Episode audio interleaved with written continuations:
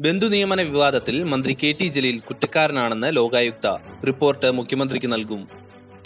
അറസ്റ്റടക്കമുള്ള കടുത്ത നടപടികളില്ലാതെ ഇഡിക്കെതിരായ ക്രൈംബ്രാഞ്ച് അന്വേഷണം തുടരാമെന്ന് ഹൈക്കോടതി.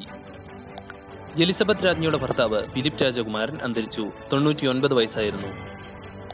ക്രഷിംഗ് കർവ് എന്ന പേരിൽ മാസ് വാക്സിനേഷൻ പദ്ധതി നടത്തുമെന്ന് ആരോഗ്യമന്ത്രി കെ കെ ശൈലജ. കേരളത്തിലേക്ക് മറ്റ് സംസ്ഥാനങ്ങളിൽ നിന്ന് ഏഴ് ദിവസത്തിൽ കൂടുതൽ താമസിക്കാൻ വരുന്നവർക്ക് ആദ്യത്തെ ഏഴ് ദിവസം ക്വാറന്റൈൻ നിർബന്ധം. പാനൂർ കൊലപാതകത്തിൽ സംഭവസ്ഥലത്ത് നിന്ന് കിട്ടിയ ഫോണിലെ വാട്സപ്പ് സന്ദേശങ്ങളിൽ ഗൂഢാലോചന സംബന്ധിച്ച നിർണായക തെളിവുകൾ. ആദ്യ ഡോസ് വാക്സിൻ സ്വീകരിച്ചു കഴിഞ്ഞാലും രോഗബാധ ഉണ്ടാകാമെന്ന മുന്നറിയിപ്പുമായി ആരോഗ്യ വിദഗ്ധർ.